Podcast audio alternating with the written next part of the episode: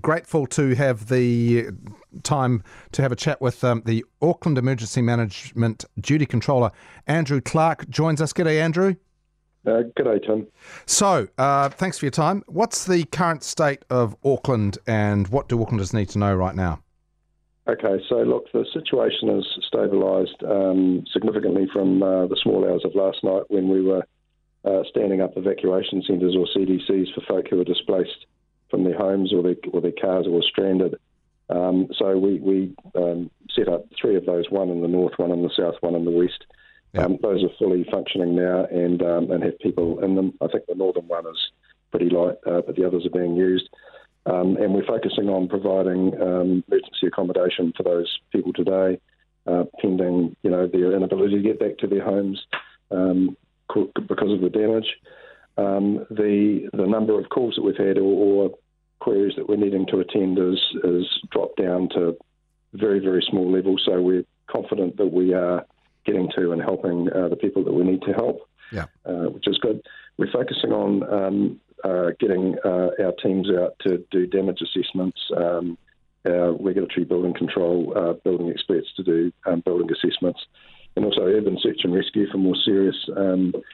Uh, serious uh, situations. Um, mm. So, uh, getting a situation assessment of what the damage is, how many people impacted, number of properties, yeah. and so forth. Um, the other piece of advice I'd like to, to make public is um, the, the, weather is, is dissipated, but we're expecting some more rain uh, in the next 24 hours. Nothing like yesterday. Yeah. Um, more spotty is the Met Service description, but some of it could be localised and intense. So just an awareness that you know there are there are still weather mm. front uh, issues, but not of the severity of yesterday. Yeah.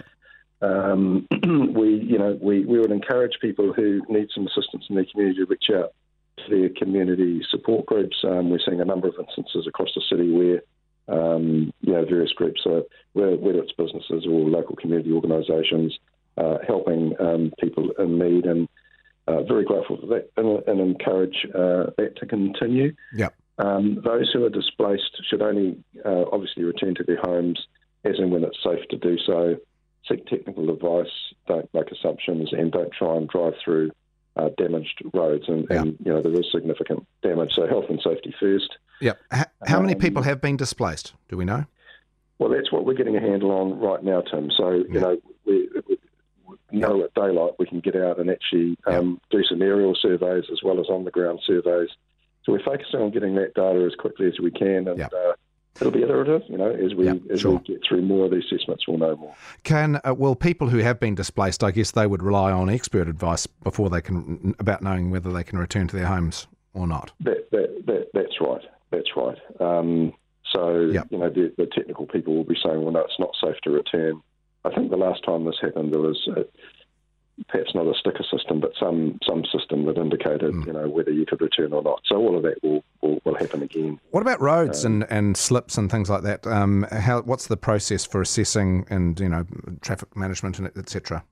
Uh, well, it's twofold. You've got Auckland Transport, Transport in the Auckland sort of urban region doing that assessment there's been quite a lot of damage to State Highway in the north, in particular. Um, so we're um, we're dealing with issues where we need pe- people who need medical assistance and it, they need to get from A to B, and that's compromised by the state highway. So we're looking at whether we can use the, the new highway for that. Um, so actively pursuing what we need to do to make sure that people who are in, in urgent need are, uh, are, are, okay. Yeah. Um, people in, who, who have um, you know roads that are blocked or, or still flooded um, they'll, they'll be much more aware of that in daylight hours, and yep. we'd urge common sense uh, to yep. prevail. Uh, and I guess when it comes to, we've got about 30 seconds, uh, with blocked drains and things like that, obviously rain is still going to mean there's going to be a fair bit of flooding, would there be? Yeah, there's a lag between the rainfall and when the flooding recedes, but it will yep. be starting to happen. Uh, but we do expect um, some more some more rain. Um, yeah. So that's a watching brief. Um, okay. And the Met Service is keeping us appraised of uh, how that's developing. Apparently, there's another yep. front coming in a bit later. Yeah. Thanks very much.